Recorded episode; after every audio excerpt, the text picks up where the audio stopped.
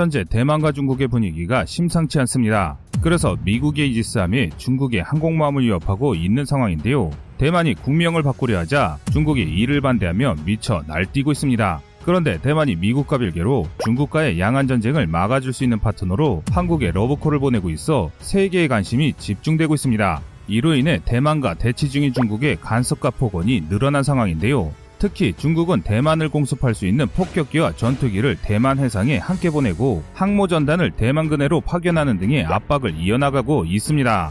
반면 미국도 중국을 한 번 눌러줄 기회만 보고 있던 차에 가만히 있을 리가 없습니다. 산둥반도 과학까지 정보 수집기를 보내고 군함을 보내 항모전단을 추격했는데요. 이번에 논란이 된 구축함의 항모전단 난임 역시 결국 중국이 대만을 압박하는 것을 차단하기 위한 미국이 중국에 가하는 경고의 일환인 것입니다. 그런데 정작 당사자인 대만은 미국의 도움이 달갑지 않습니다.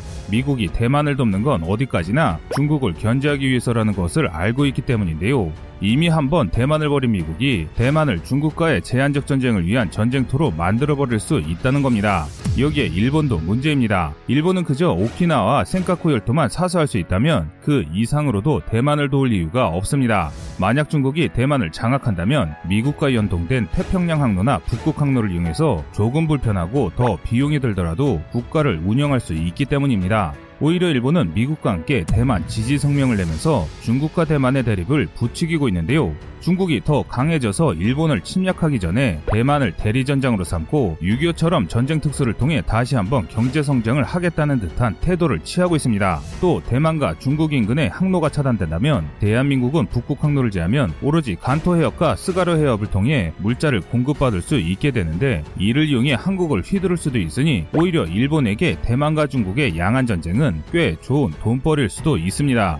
게다가 대만을 지원할 수 있는 아시아의 미군 지상 전력과 일본의 수륙 기동단은 중국군을 완전히 제압할 수 있을 정도로 많지 않습니다. 해군 격차 역시 점차 좁혀지고 있는데요.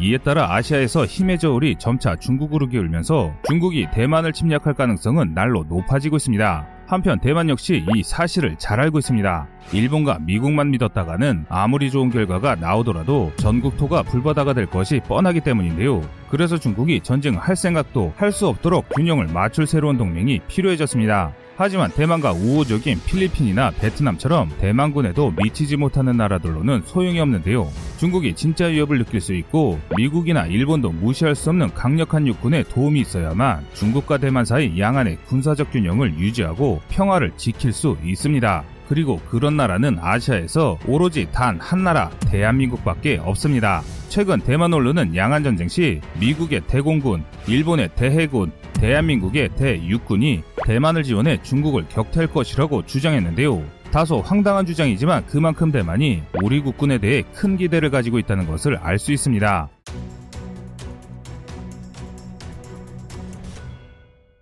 지난 26일 타이안 동부 해안 필리핀해에서 충격적인 사진이 게재됐습니다. 항해 중인 중국의 항모전단 한간대로 미국의 알레이버크급 구축함이 난입한 것을 찍은 위성 사진이 공개되었기 때문입니다. 이는 굉장히 위험천만한 행동입니다.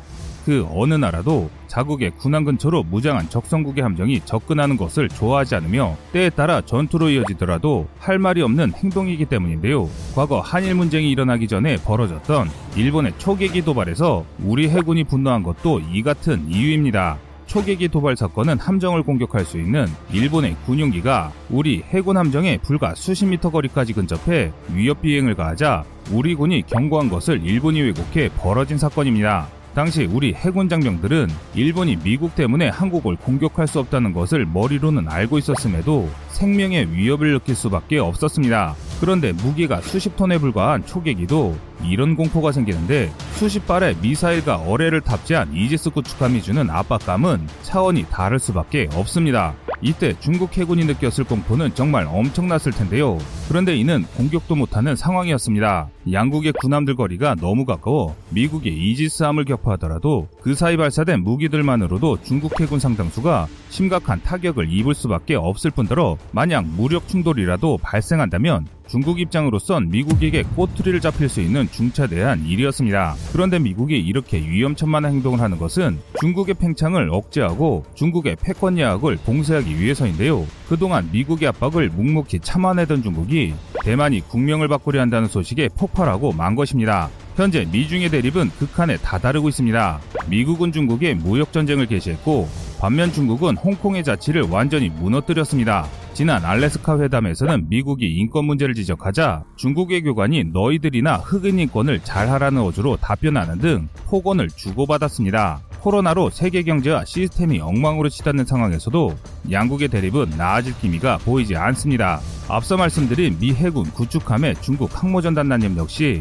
큰 틀에서 벌어지는 이러한 대립의 결과물입니다. 아직까지는 미국을 이길 수 없다는 사실을 잘 알고 있는 중국이 그저 말로만 따지고 있지만 언젠가 싸움이 나도 이상할 상황이 아닌 것이죠. 그런데 그동안 미국의 압박에도 말로만 대응하던 중국이 갑자기 폭발한 사건이 벌어졌습니다. 이번에도 역시 말로 위세를 부린 것 같지만 그 어조가 사뭇 비장한데요. 마샤오강 중국 국무원 대만 판공실 대변인은 대만의 현 집권 여당인 민진당의 전 당주석이 대만의 국명을 중화민국에서 대만공화국으로 바꾸자는 이야기를 했다는 것에 격려한 것입니다. 평소 중국이 하는 강경 발언에 비하면 별로 강한 느낌이 들지 않지만 이는 중국이 흔히 사용하는 외교 표현 중 주로 전쟁이나 경제보복 조치를 취하기 전 사용하는 초강경 발언입니다. 그럼 여기서 궁금한 것이 대만 국회의원들이 자신들의 나라 이름을 대만으로 바꾸자는 것에 엄한 중국이 왜 화를 내는 것일까요? 이것을 이해하려면 대만의 역사를 아셔야 합니다. 현재 대만의 정식 국명은 중화민국입니다.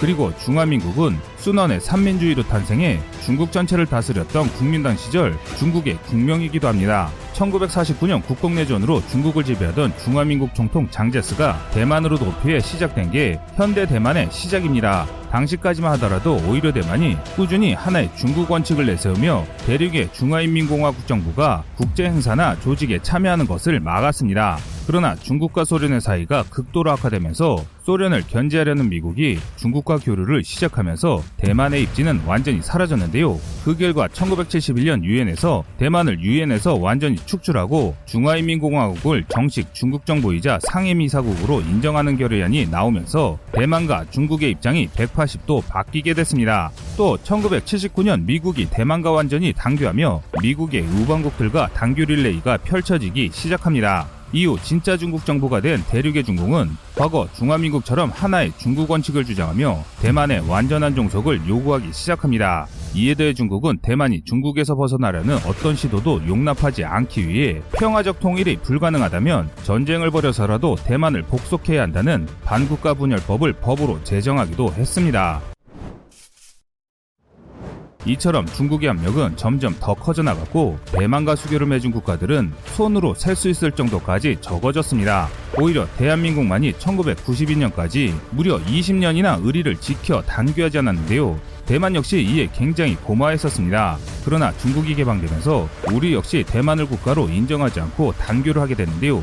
당시 모두가 떠나더라도 함께할 것 같은 한국이 떠나자 대만인들의 분노가 엄청났다고 합니다. 원래 친구가 많은 이는 친한 친구가 자신을 떠났다고 하더라도 괜찮지만 친구가 한두 명인 사람은 단 한 명이라도 자신을 떠나면 더 큰 상처를 받는 법입니다. 하지만 이미 단교는 이루어졌고 우리 역시 나름의 의리를 다했기에 시간이 지난다면 양국 사이는 정상적으로 회복될 것으로 보였습니다. 그러나 대만의 정치인과 언론이 대한민국의 단교를 자신의 이익을 위해 악용하며 양국 관계가 급속히 악화하기 시작했습니다. 한국인들이 공자를 한국인이라고 주장한다거나 TSMC를 제외한 대만의 반도체 산업이 오랫동안 침체기를 맡은 것은 삼성 때문이라는 가짜 뉴스를 살포했고 정책의 실패나 정권의 문제를 엄한 한국에 덮어 씌우기 시작했습니다. 대만 국민들도 바보가 아니기 때문에 이 사실을 알았지만 계속 듣다 보니 가짜가 진짜 같아지고 결국 지금 상황에선 많은 대만인들의 혐한에 빠지게 됐습니다. 그런데 특이한 것이 이 혐한 매체를 잘 보면 한 가지 공통점을 알 수 있습니다. 바로 모든 혐한 매체가 한국과 중국을 비교하며 중국의 긍정적인 면을 부각시키고 한국을 의도적으로 까내린다는 점입니다. 이들이 말하는 모습을 자세히 들으면 그들이 대만인지 중국인인지 헷갈리기까지 하는데요. 양국의 오해를 풀기 위해 우리 언론과 대만 언론과의 교류를 통해 진실을 알릴 수 있어야겠지만 대만을 국가로 인정하지 않은 중국이 이를 방해하고 있는 상황입니다. 또 중국의 뇌물을 받은 사람이 다수 존재해서 이들이 의도적으로 혐한을 부추기고 있는 상황인데요. 그러나 이들의 혐한 선동과 중국 올려치기는 그리 큰 효과를 보지 못했습니다. 시간이 흐르며 대만은 중국의 일부가 아닌 대만이라는 독립된 나라이며 자신들은 대만인이라는 정체성이 생겨나기 시작했는데요. 이들은 중국과 관계 개선을 깨하고 중국인으로 남으려는 국민당과 중화주의자들을 비판했는데 특히 국민당 정권인 마잉주 총통의 집권기에 세력을 확장했습니다. 마잉주 총통이 이민을 허락하며 엄청난 수의 중국인과 중국 자본이 쏟아들어져 왔고 대만 정부의 세금 수입은 늘어났으나 부동산이 폭등하면서 많은 대만인들이 도시외곽으로 밀려나고 몰락하는 부작용이 발생했습니다. 결국 국민당의 실책과 중국의 횡포에 질린 대만인들은 2016년 대만 독립파벌에 거두이며 대만이 중화라는 틀 안에서 중국에 종속되는 것을 거부하고 대만공화국을 만들려 하는 차잉잉원을 총통으로 선출합니다. 자주 대만을 외치는 차잉잉원이 정권을 잡은 뒤 대만은 빠르게 변화하기 시작했는데요. 무역 전쟁과 코로나 사태로 전 세계 반중 감정이 일어나자 미국으로부터 중국군에 맞설 수 있는 최신 무기를 공급받고 적극적인 반중 외교를 펼치며 세계 각국과 다시 외교 관계를 회복하기 위해 움직인 것입니다. 특히 코로나 사태에서 대만 정부의 훌륭한 대처와 중국의 막장 행보가 대두되면서 자주 대만을 지지하는 세력은 점차 강해졌고 결국 국호를 대만공화국으로 바꾸자는 이야기가 나오게 된 것입니다.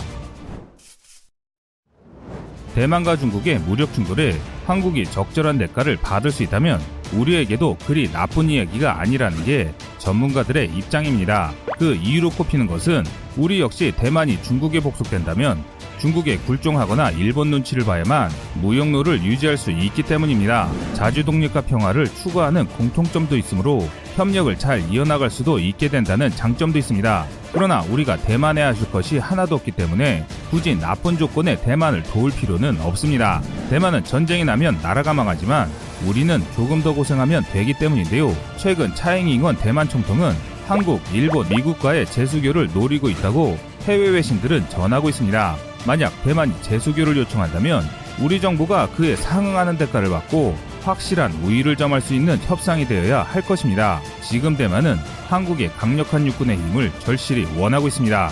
시청자님의 현명한 의견을 댓글로 남겨주시기 바랍니다.